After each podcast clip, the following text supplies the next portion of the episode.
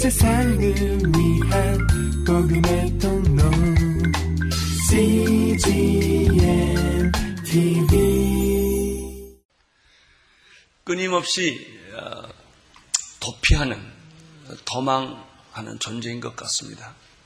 회귀하는 존재가 아니라 도망가는 존재입니다.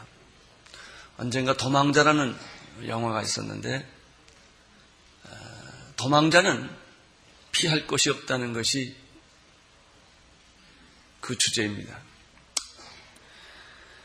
불량 학생은 선생으로부터 도망가고 불효 자식은 부모로부터 도망갑니다. 범죄한 시민은 그 사회로부터 도망가고 죄인은 하나님으로부터 도망갑니다. 어떤 부부를 보면 아내는 남편으로부터 도망가고 남에는 남편은 아내로부터 끊임없이 도망가는 분들도 있습니다. 어떤 사람들은 국가로부터 조국으로부터 도망을 가는 사람도 있고 어떤 사람은 회사로부터 다니면서도 끊임없이 마음은 도망가고 있는 사람들도 있습니다. 로마서 3장 23절에 보면은 모든 사람이 죄를 범하였음에 하나님께 영광에 이르지 못하더니 우리는 하나님의 그 영광과 하나님의 품이 좋은 줄 알면서도 이상하게 자꾸 하나님을 피하려고 합니다. 여러분은 혹시 마음속으로 누구른가로부터 도망가고 있지는 않습니까?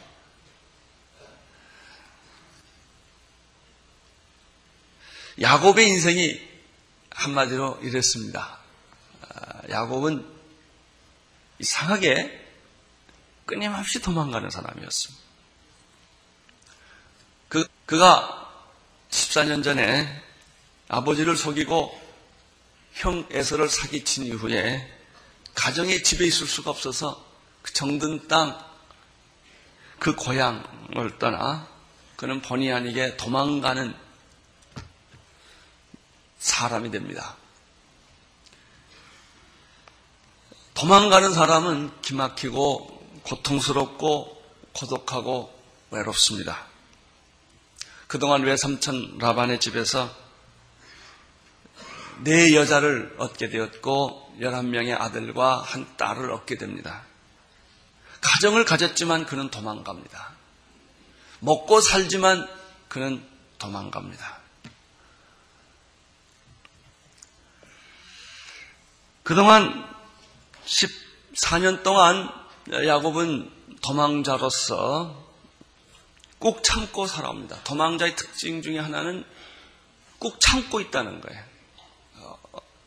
그리고 도망자의 마음속에는 항상 돌아가야 된다라고 하는 게 있습니다. 인간은 언제 행복한가? 하나님으로부터 도망갈 때 행복한 것이 아니라 하나님에게로 돌아올 때 행복합니다. 도망가는 삶은 불행한 삶이에요. 이제 도망가는 삶이 끝나고 이제 정말 돌아오는 삶, 안식하는 삶이 축복입니다. 나는 여러분들이 마음에서 누구로부터 도망가는 것이 아니라 돌아가는 삶이 되기를 축원합니다. 돌아가서 안심하는 발 뻗고 자는 이 돌아가려면 한이 풀려야 하고 원한이 풀려야 합니다. 용서가 이루어져야만 돌아가게 되는 것입니다. 라반은 14년 만에 자기가 고향으로 돌아가야 되겠다고 하는 그 생각을 합니다. 아버지 집으로 돌아가야 되겠다고 생각을 합니다. 자기를 환영해주는 사람이 없지만 그래도 그는 돌아가야 된다는 그런 생각을 합니다. 라반은 자기 딸을 잃을 것 같기도 하고 또 사위를 놓칠 것 같기도 하고 그래서 결국 야곱을 떠나지 못하도록 붙잡습니다. 그 전까지는 고용인으로 야곱을 취급했는데 이제는 동업자로 야곱을 취급합니다. 이제 같이 동업합시다. 떠나지 마십시오. 라고 자기 사위에게 이야기를 합니다. 야곱은 동의를 합니다. 그리고 장인과 계약을 합니다. 동업하기로 계약을 합니다. 정당한 방법으로 계약을 합니다. 하나님이 야곱을 축복해 주셔서 야곱은 갑부가 됩니다. 놀랍게도 하나님이 야곱을 축복해 주셔서 큰 부자가 됩니다. 나는 여러분들이 하나님이 축복해 주셔서 다 큰 부자가 되기를 바랍니다. 부자 되는 것은 하나님의 손길이 필요합니다. 내 노력도 있지만 아, 하나님이 도와주셔야만 아, 이런 일들이 풀립니다. 자, 1절을 보십시오. 1절부터 시작하겠습니다. 시작.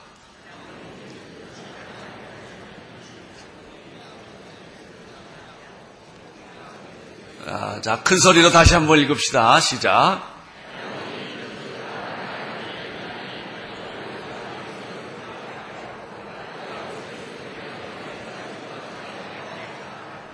우리가 다 부자 되기를 원하는데 부자 되면 문제 있는 거 아십니까?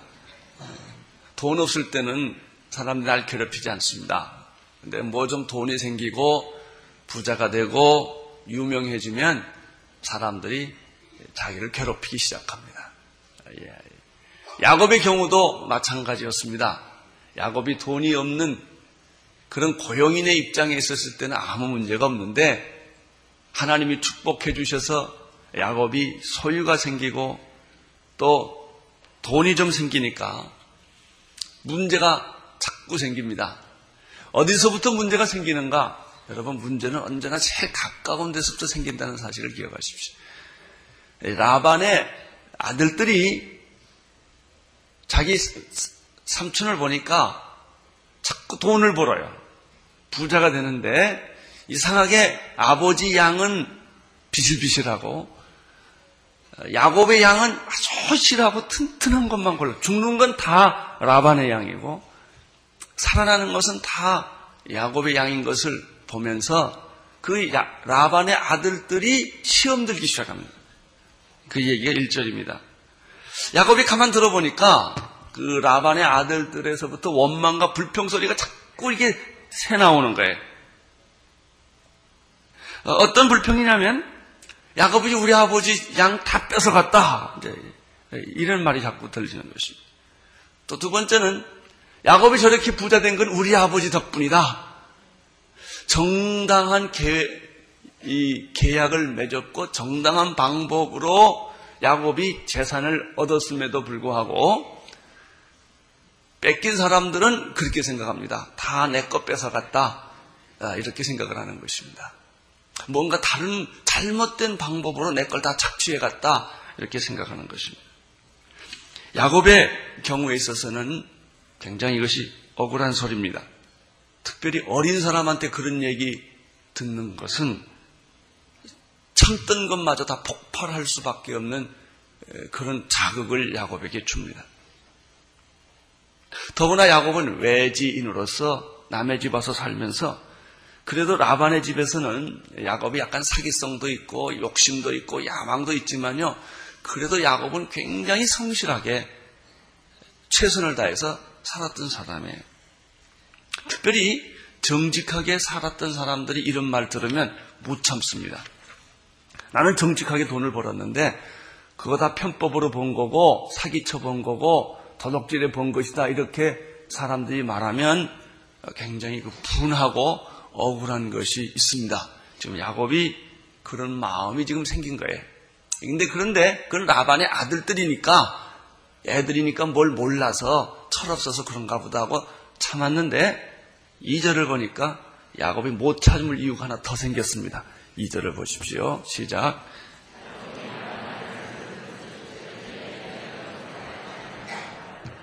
야곱의 아들들만 그러는 것이 아니라 야곱의 얼굴 색깔이 자꾸 변하고 자기를 태하는 태도가 자꾸 달라진 것을 보게 됩니다.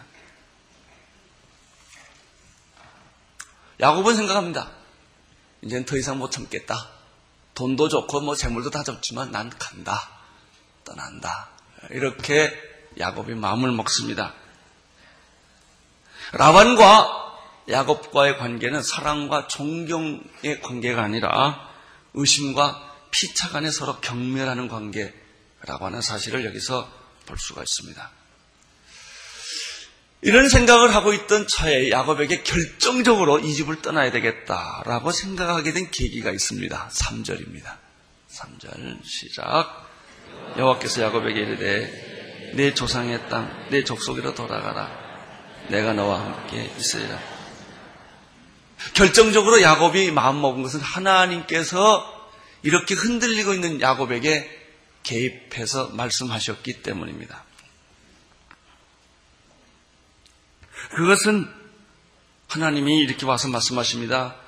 내 조상, 땅, 내 족속에게로 돌아가라. 나는 너와 함께 있으리라. 이런 말씀을 들은 것입니다.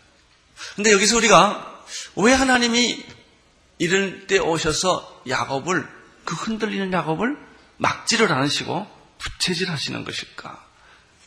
여기 오늘 우리가 들어야 할 메시지가 있습니다. 하나님은 야곱을 사랑하셨는데 야곱이 허물이 많고 성격상으로 의심이 많고 또 자존심도 강하고 굉장히 야망이 많은 사람이에요. 다시 말하면 야곱은 사랑하기 참 어려운 남자입니다. 그런데 하나님이 이 남자를 참 사랑한다는 것. 이게 놀라운 것입니다. 하나님은 야곱을 버리지 않아요. 포기하지 않으세요. 야곱의 인격과 야곱의 인간 됨됨하고 상관없이 그를 사랑해요. 그래서 하나님은 베델에서 나타나셨지만 이때 또 나타나셔서 야곱에게 말합니다. 괜찮아, 괜찮아. 그냥 떠나, 가. 네 집으로 가. 이렇게 하나님이 이야기를 해주시는 것입니다. 야곱은 인간적이고 굉장히 세속적이고 야망과 욕심이 많은 사람이었습니다. 야곱을 보면요, 하나님을 섬기는데 하나님보다는 자기에게 도 관심이 많은 사람. 그리고 가만 그 이삭과 아브라함은 그래도 하나님에 대한 생각이 많은 사람인데 야곱은 하나님에 대한 생각이 별로 없는 사람. 이렇게 오랜 세월을 지난 동안 하나님하고 무슨 얘기가 없어요. 그리고 지 새끼, 지 부인, 그저 자 기 재산 여기에만 그 집중해서 사는 사람이 놀라운 사실은 하나님이 이런 사람을 사랑한다는 거예요. 꼭뭐 아멘 할렐루야 하고 뭐 열심히 하나님 믿는 사람만 사랑하는 게 아니고 이런 사람도 하나님은 포기하지 않고 사랑하신다고 하는 사실.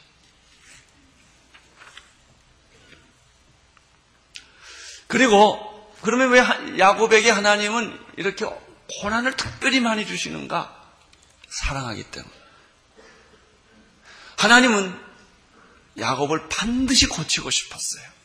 축복해 주시고 싶었어요. 그래서 그를 고난의 언덕에 내려떨어뜨립니다. 그리고 야곱이 변할 때까지 하나님은 기다리세요. 근데 하나님이 더 중요한 게 있습니다. 중간중간 체크한다는 거예요. 그냥 놔두면 완전히 잊어버릴 것 같아서 야곱이 흔들릴만 하면 탁 가서 이야기를. 아브람도 마찬가지. 지금 이 시간도 하나님이 야곱이 지금 어떻게 할까 고민하고 있을 때 개입하셔서 하나님이 말씀하세요. 너는 내 고향으로 돌아가라. 너는 그 조상의 땅으로 돌아가라. 라고 말씀을 합니다. 야곱은 욕심도 많았지만 겁도 많아요. 되게 욕심 많은 사람이 겁이 많습니다. 그래서 모험을 하면서도 두려움이 있어요. 그걸 아시고 하나님이 야곱아 두려워 말라. 내가 너는 나한테 잘한 게 별거 없지만 나는 너를 끝까지 도와줄 것이다. 라고 야곱에게 이야기를 합니다. 4절, 5절을 보십시오. 시작. 야곱이 보내어 라헬과 레아를 자기 양떼 있는 뜰로 불러다가 들러 불러 그들에게 이르되 내가 그대들의 아버지의 안색을 본즉 내게 대하여 전과 같이 아니하는도다. 그러라 할지라도 내 아버지 하나님 나와 함께 계셨습니다.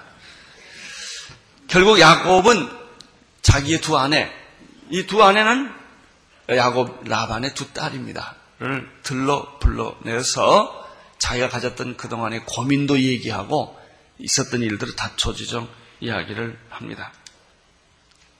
이야기 내용은 이것입니다. 당신의 아버지가 나에 대한 태도가 달라졌어. 요즘 이상해. 말하는 것도 이상하고 얼굴색도 이상하니까 참 내가 괴롭다. 사유로서 괴롭다 이런 얘기를 합니다. 그리고 그래서 내가 이 집을 이제 뭐 돈도 좋고 계약도 다 좋지만 떠나야 되겠다라고 말을 합니다. 그리고 계속해서 말합니다. 그런데 하나님께서 그걸 동의해 주셨다. 하나님이 나에게 두려워 말라. 내가 너와 함께 있을 것이다. 라고 하고 말씀해 주셨다는 것을 두 여자에게 얘기를 합니다. 야곱과 달리 두 여자의 입장은 좀 다릅니다. 그래도 자기 아버지입니다. 여러분, 누가 아무리 자기 아버지가 잘못했어도 자기 아버지를 비난하는 남편을 좋아할 까다 있겠습니까? 지금 자기 남편은 자기 아버지를 지금 비난하고 비판하고 지금 나는 이 집을 떠나야 되겠다고 말을 하니까 아무리 옳은 얘기라도 딸들의 입장에서는 듣기가 싫었을 것입니다. 그래서 아마 두 딸들은 처음에는 야곱의 이야기를 반대하고 야곱을 설득하려 했던 것 같습니다. 6절, 7절을 보십시오. 네, 시작. 그대들도 알거니와 내가 힘을 다하여 그들의 아버지는 성격권을 그대의 아버지가 나를 속여 품삯은 열 번이나 번역하였느니라. 그러나 하나님께서 나를 그를 금하사 나를 해치지 못하게 하셨으며 야곱은 두 아내를 자기 아내를 설득하기 시작합니다. 자신이 얼마나 당신의 장인에게 당신에게 아버지 자기 장인이죠. 이 집에서 내가 얼마나 충성한 거 당신들이 잘 알지 않냐. 쉽게 말하면 정말 뼈 빠지게 일했다는 것이죠. 그리고 내가 제대로 어, 품삯도 받지 않고 일하지 않았느냐. 그리고 그 후에 다시 장인하고 계약해서 품삯을 받기로 했는데 봐라. 당신 아버지가 장인이 품삯을 열 번이나 바꾸지 않았냐. 그러니까 라반이 참 대단한 사람 같아. 계약해놓고 살짝 살짝 바꾼 게 열 번이 넘는 거예요. 이렇게 바꾸고 저렇게 바꾸고. 그 야곱에게 굉장한 이게 상처가 됐던 것 같습니다. 8절 9절을 어, 보시겠습니다. 시작.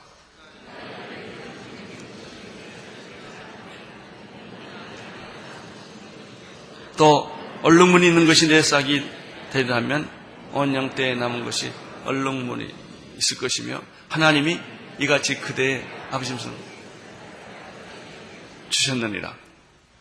비록 라반은 장인의 위치와 장인의 힘을 가지고 이리저리 야곱을 농락을 했습니다. 근데 여기서 우리가 참 재밌는 사실 하나 배우는 것은 남을 속이는 자는 속임을 당한다는 거예요. 그래서 처음부터 남을 속이지 마십시오. 사기를 친 사람은 꼭 사기당하게 돼 있고요. 남에게 강제로 무엇을 뺏는 사람은 그 사람도 언젠가 강제로 자기 것을 뺏기게 돼 있습니다. 어떻게 라반하고 야곱하고 둘이 만났는지 참 모르겠어요. 다 둘 다 비슷한 성격을 가진 사람입니다.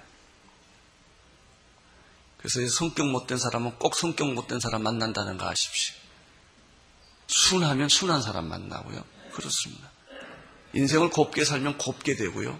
험하게 살면 험하게 됩니다.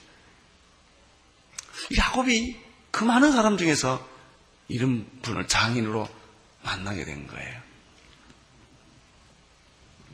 그런데 그런 인간의 연약함, 인간의 한계, 인간의 부족함에도 불구하고 하나님은 우리에게 나타나셔서 새로운 길, 축복의 길, 은혜의 길을 열어주신다는데 소망이 있습니다.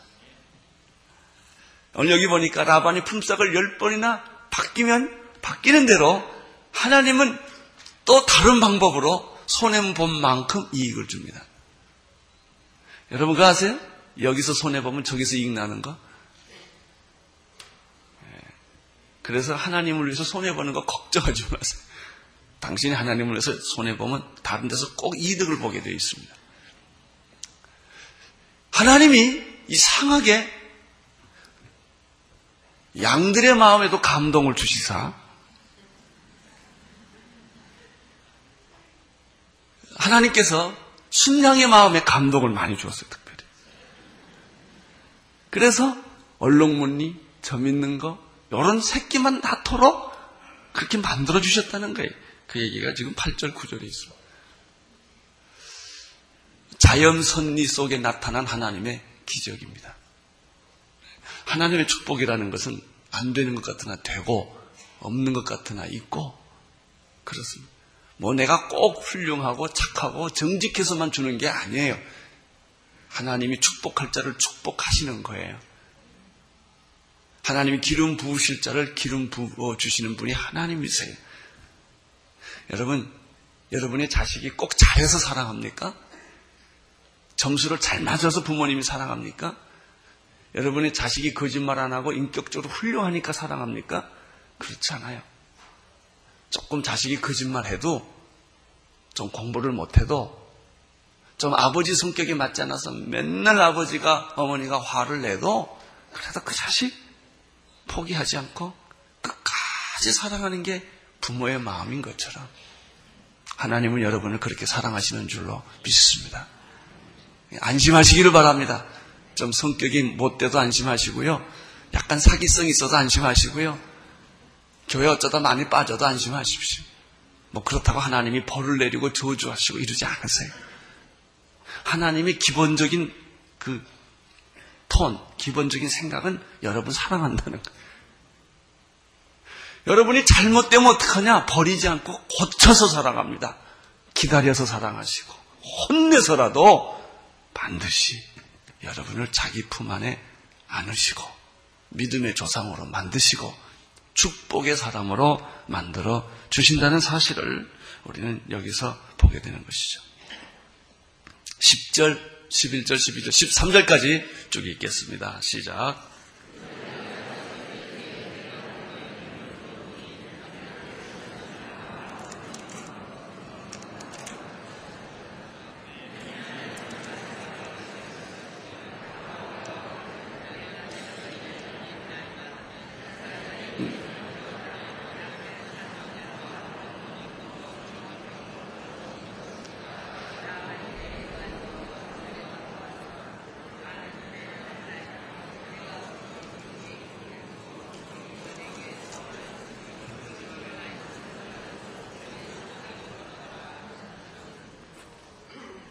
여기서는 하나님이 어떻게 개입하셨는지, 야곱의 사건에 어떻게 개입하셨는지, 야곱이 억울한 일을 당했을 때 어떻게 개입하셨는지, 두 번째는 하나님이 왜 개입하셨는지를 설명하고 있습니다.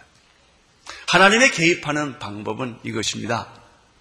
자연 선리 속에 하나님은 기적을 일으키신다. 순리대로 따지면 되는 일이 하나도 없어요. 자연 법칙으로 보면 될 일이 하나도 없습니다. 우리가 병 나을 길도 없고 성공할 길도 없고 살아날 길도 없습니다. 죽어야 되고 망해야 되고 그냥 끝난 거예요. 그런데 하나님이 이상하게 개입하시고 이분이 하나님이십니다. 나는 여러분의 생활 생애 속에 하나님이 개입하시는 줄로 믿습니다. 그래서요 손해 볼 때 겁내지 마세요. 누구한테 사기당할 때 손해 볼때 그걸 가지고 원망하고 불평하고 속상하고 소리 지르면 아무것도 없어요. 아멘, 할렐루야 하고 보통 뭔가 뜻이 있겠지. 이렇게 순진하게 믿고 순하게 가세요. 순하게. 그리고 또 하나님 앞에서 아멘 그리고 또 또 가보세요. 그러면 다른 데서 보상이 옵니다. 내가 망하는 길이 축복의 시작일 수 있어요. 하나님의 방법은 참 신비스럽고 놀라운 거예요. 단 중요한 게 하나 있어요. 하나님과 여러분의 관계가 끊어지지 않아야 돼. 여러분이 손해보고 억울한 일을 당하고 오해를 당하고 억울한 일을 당하고 누명을 쓸 때도 그냥 아멘 할렐루야 그리고 그냥 가세요. 그러면 하나님이 이상한 사람 보내주시고 하나님이 이상한 역사를 만들어주시고 생각지도 못한 일들을 만들어주시는 것입니다.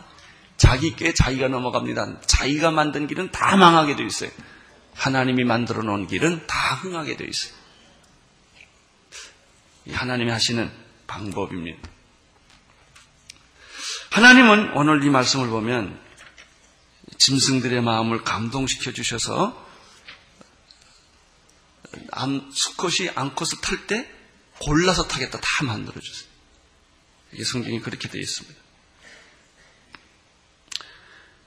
야고바 대답하기로 어, 하기로 내가 대답하기 여기 있나이다 그래서 내 눈을 보라 그랬어. 양떼를 탄 순양도 다 얼룩문 있는 것, 점 있는 것, 아롱진 것이니라. 라반이 내게 행한 것을 내가 보았다. 그러면서 이렇게 말하면 나는 베델의 하나님이다. 내가 거기서 기둥에 기름을 붓고 거기서 내게 서원하였으니 지금 일어나 이것을 떠나라. 내 출생지로 너는 돌아가야 하느니라. 하나님의 말씀입니다. 라반은 야곱을 속이려고 했지만 하나님은 변상해 주셨습니다. 라반은 야곱에게 손해를 끼쳤지만 하나님은 야곱을 축복해 주셨습니다. 그래서요, 축복받는 사람은 이래도 축복받고 저래도 축복받습니다. 되는 사람은 이래도 되고 저래도 됩니다. 안 되는 사람은 이래도 안 되고 저래도 안 됩니다. 나는 여러분들에게 정말 이 하나님의 오묘한 사랑과 축복이 여러분에게 임하기를 축원합니다. 그래서요, 우리가 하나님께 드리는 기도 가운데 최고의 기도가 주여 나를 불쌍히 여기소서입니다. 주여 나를. 그저 내 행한 대로 갚으시옵소서 그러면 난 죽게 돼 있으니까 내가 행한 게 없으니까 그게 아니고 주님 나를 봐주십시오. 불쌍히 여겨주십시오. 계속 그래. 하나님이 너를 봐주신 것처럼 너도 다른 사람 뭐하라? 봐줘라. 이게. 다른 사람 다 봐줘라. 당신이 다른 사람 다 봐주면 하나님도 너 봐준다. 그게 내가 다른 사람의 죄를 용서하는 것 같이 내 죄를 용서하게 하옵소서. 내가 다른 사람을 국률이 여기면 하나님도 나를 국률이 여기신다. 오늘 나는 여러분들의 마음이 다 풀어지기를 축원합니다. 다 봐주세요. 넘어가십시오. 그러면 손해보기를 결정하십시오.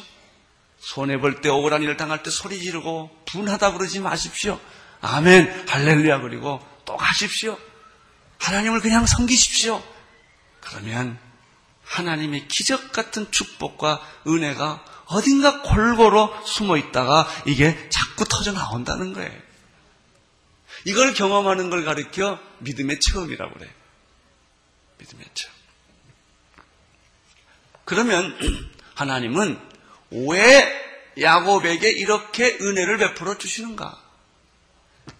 사랑하는 성도 여러분, 지금은 은혜 받을 만한 때요, 구원의 날이로다. 여러분이 그렇게 사모하셔야 돼요, 하나님. 나는 은혜 속에 살기를 원합니다.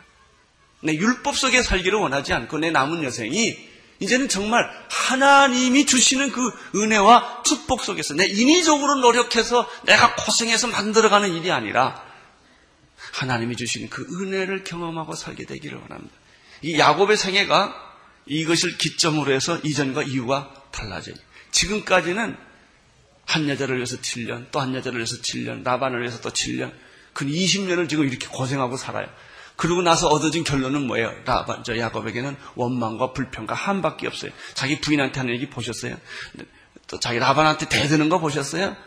내가 당신한테 이렇게 했지만 나는 집안 건 없지 않느냐, 뭐, 나를 속였지 않았느냐, 뭐, 이런 게 꽉 차 있었어요, 야곱. 근데 그건 사실일까, 아닐까요? 사실이에요. 그러나, 야곱은 이제 새로운 경험을 합니다. 자기가 그렇게 불평하고, 원망하고, 애쓰고, 뭐, 그래서 얻어지는 게 별로 없다는 거예요. 야곱은 마음을 이제 조금씩 조금씩 바꾸기를 시작합니다.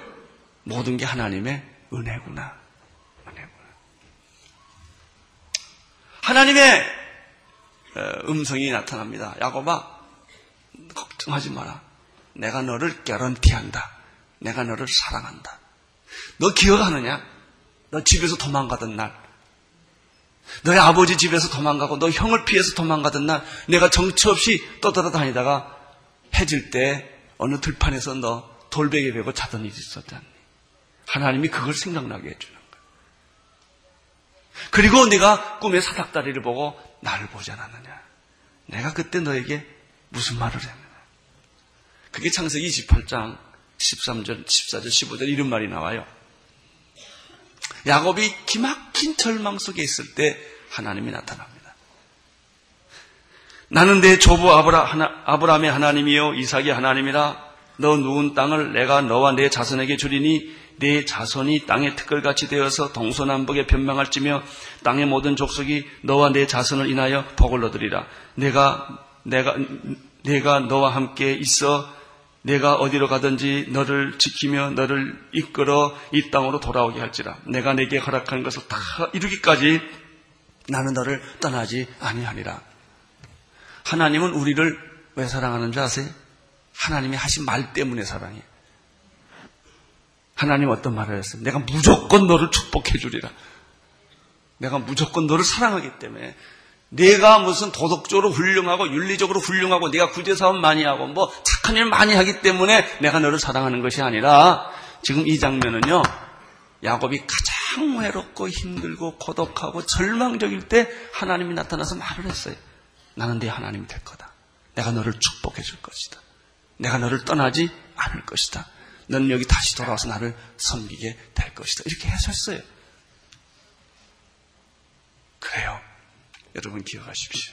하나님이 당신을 사랑한 까닭은 하나님의 사랑 때문에, 하나님 자신 때문에 하나님은 우리를 사랑하세요.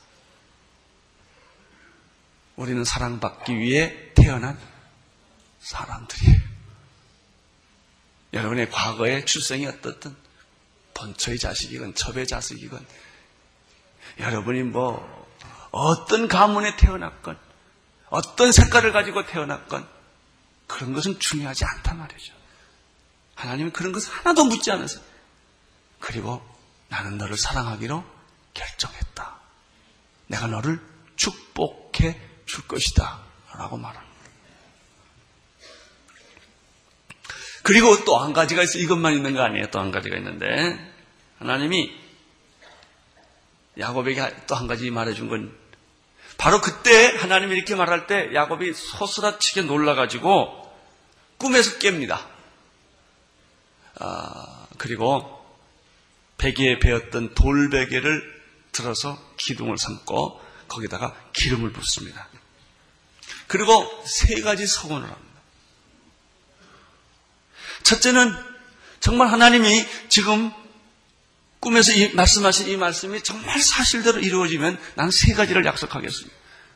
첫째는 하나님은 내 하나님 될 것이며 이 말은 뭐냐면 내가 평생에 하나님을 섬길 것입니다.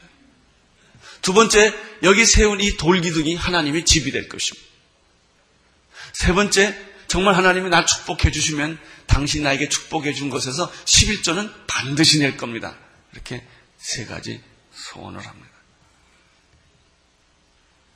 우리는 여기서 두 가지 사실을 정리할 수 있습니다. 첫째, 하나님은 자기의 약속을 반드시 지키신다는 것입니다. 그 약속은 십자가에서 이루어졌습니다. 하나님의 세상을 이처럼 사랑하사 독생자를 주셨으니 이는 저를 믿는 자마다 멸망치 않고 영생을 얻게 하려 하십니다.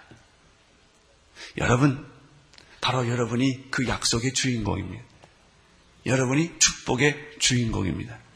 그래서 100년 전에 이 땅에 캄캄하고 어둡던 하나님하고 이스라엘하고 약속하고는 아무 상관이 없던 이 민족. 우리에게는 무당과 불교와 유교와 정말 하나님 없는 것들로만 이 땅에 가득 찼던 이 땅에 생각해 보세요. 그 선교사들이 무슨 마음 먹고 여기를 왔겠어요? 그들이 와서 왜 순교의 피를 흘렸겠어요? 그리고 짧은 100년 동안에 이처럼 기적 같은 복음의 번식이 일어나서 나까지 예수 믿게 됐겠어요. 당신이 예수 믿고 이 자리에 앉아 있는 걸 보면 확실한 것이 있습니다. 하나님이 당신을 사랑했다는 거예요. 당신이 좀 예수를 얼렁뚱땅 믿고 뭐 적당히 믿고 믿고 그렇게 살아왔다 할지라도 실수로 교회 왔다 할지라도 하나님은 실수하지 않으셨다. 하나님은 당신을 사랑하셨다. 바로 이런 증거입니다.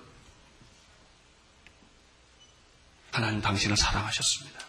축복하기를 원하셨다는 거예요. 또 한 가지가 있습니다. 하나님은 누구든지 여러분이 예수 믿을 때, 하나님 믿을 때 약속하길 꼭 해요. 이게 이상합니다. 정신없이 약속해요. 약속해놓고 후회하고 늘 그러지만, 그래도 어떤 때 해요. 이렇게 약속을 한다. 이렇게 하겠다고. 그걸 하나님이 꼭 지켜보고 있다는 거예요. 야곱이 세 가지 약속했어요. 나는 죽을 때까지 평생 동안 하나님 섬길 것입니다. 두 번째, 이 집은 하나님 집 될 겁니다. 세 번째, 나 11조 바칠 겁니다. 이랬다고요. 근데 그 약속을 하나님이 반드시 찾으세요. 혹시 여러분 가운데 중학교, 고등학교 때 어떻게 우연히 부흥회 갔다 끌려가지고 감동받고 선교사 되기로 한 사람 되시기를 바랍니다. 그거 까먹지 마세요. 하나님은 소원을 기억하고 계세요. 당신이 가난한 자 돕겠다 그러면 도우세요. 에이, 그때 목사님 그냥 감동을 받아서 잠깐 내가 이렇게 헷갈렸습니다. 이렇게 말하지 마세요. 하나님 두 가지를 하세요. 자기가 한 약속도 지키시고 당신이 소원한 것도 지키시기를 원하세요. 이게 축복의 비밀이에요. 하나님은 자기가 한 약속은 반드시 지키십니다. 내가 약속 위반해도 하나님은 지키십니다. 당신 축복해 주십니다. 그러나 하나님이 나에게 요구하는 게 있어요. 내가 약속한 것도 지켜라 이거예요.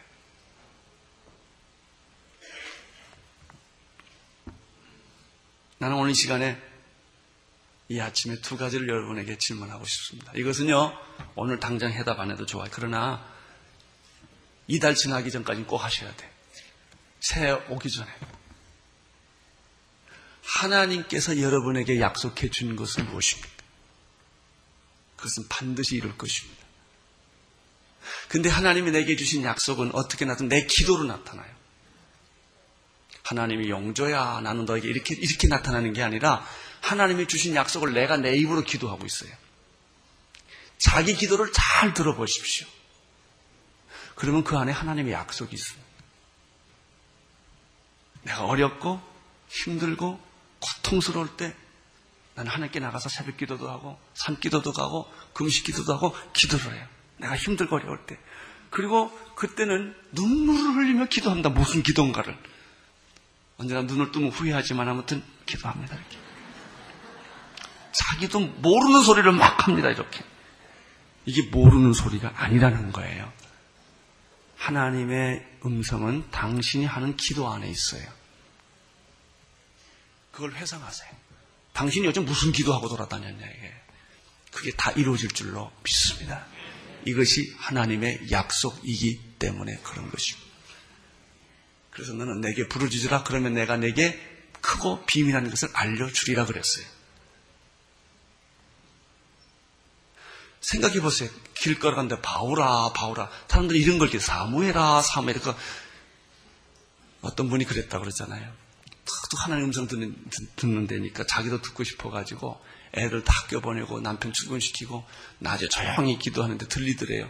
한참 들어보니까 옆집에 있는 라디오 소리를 듣 아니에요. 하나님의 음성은 여러분의 기도 안에 있어요. 그리고 자기가 말을 해요. 자기가. 하나님 우리 교회에 대한 예언은 가끔 설교자의 말을 통해 나와요. 참 이상한 거예요.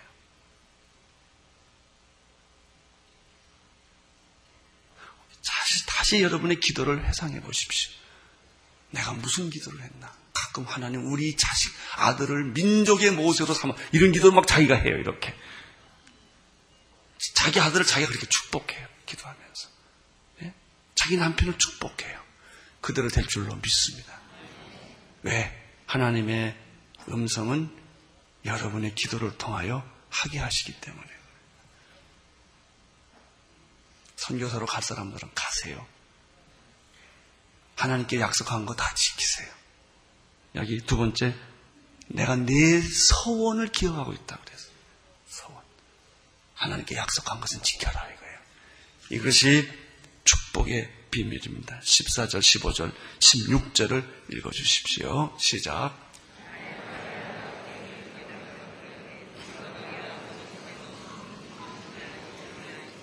아버지가 우리를 팔고 우리 돈을 다 먹었으니 아버지가 우리를 외인으로 여기는 것이 아니라 하나님이 우리 아버지에게서 취하면 재물을 우리와 우리 자식의 것입니다.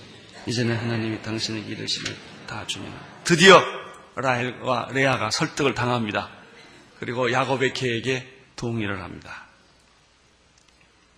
이제 드디어 야곱은 부인의 동의를 얻었기 때문에 라반의 집에서 떠납니다. 도망을 가는데 어떻게 도망가냐 이것도 참 중요해요. 아니 점잖게 말하고 떠나면 될 걸. 이 야곱의 스타일은 항상 밤에 몰래 떠나는 스타일이에요.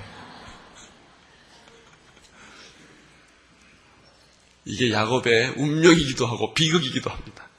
17절부터 20절까지 쭉 읽으십시오. 시작.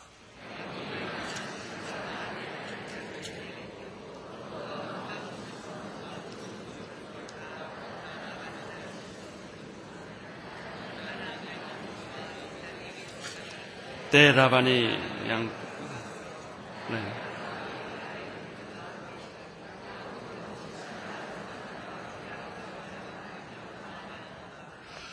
떠나는 게 예쁘지가 않아요. 딸도 예쁘지 않고 사이도 예쁘지가 않아요. 왜 이렇게 떠나는 게 예쁘지 않을까요? 떳떳지 못해서 그래요. 하나님을 믿었지만 확신 가운데 거하지 못하기 때문에. 이 마침은 예수님의 제자들이요. 3년 동안 예수님을 떠났지만 무능한 것과 똑같아요. 그들이 결정적으로 예수님의 제자가 된 것은 오순절날 경험한 이후부터예요. 야곱이 지금 하나님의 사랑을 이렇게 받고 있지만 아직도 활활 타는 나무가 아니라 연기 나는 진나무 같아. 주님을 따르면서도 떳떳지 못하고 자기가 옳은 일을 하면서도 어딘가 그 이렇게 부끄럽고 말이죠. 자꾸 사람 피하고 말이죠. 이런 모습이에요. 아니 라반이 양떼를 몰고 가서 좀 기다리면 될 거 아니에요. 근데 야 잘됐다. 라반이 없는 사이에 떠나자. 그러면 또 왜 떠났냐 그러면 당신이 없어서 떠났다 변명도 할 수 있지 않느냐. 그 야곱은 맨날 이런 식으로 생각하는 사람이에요. 그 딸도 그 남편의 그 아내예요. 아버지 걸 또 훔쳐가지고 또 이렇게 재산 될 거 좋은 건 다 훔쳐가지고 몰래 밤에 떠나요. 이게 야곱의 인생이에요. 저는 이 야곱을 보면서 우리 인생의 단면도가 아닌가 생각해요. 어딘가 좋은 일 하면서 떳떳지 못하고 하나님을 섬기면서도 한쪽으로는 고통스럽고 그러면서도 전체적으로 보면 하나님 앞에 가고 있고 이제 야곱이 결정적으로 하나님 만나는 순간이 있어요. 그때까지는 이런 삶을 살아야 되는 거예요. 야곱은 또다시 도망자의 모습을 갑니다. 그러면서도 하나님은 그와 함께 있습니다. 사랑하는 성도 여러분, 한 해가 이제 기울어 갑니다. 한 역사가 기웁니다. 그리고 새 역사가 옵니다. 여러분 어떻게 준비하시겠습니까? 정말 이제 하나님을 한번 만나보지 않겠습니까? 이제는 귀로만 듣더니 하나님을 눈으로 보시기를 바랍니다. 그냥 머리로만 믿었던 하나님이 이제는 마음으로 가슴으로 믿어지고 이제는 축복의 주변에서 살던 여러분들이 핵심으로 들어오기를 바랍니다. 기도하겠습니다. 하나님, 목마르게 예수 믿었던 우리들이 이제는 생수의 강이 터지는 예수 믿게 도와 주시옵소서. 예수님 이름으로 기도합니다. 온세 복음의 통로 CGM TV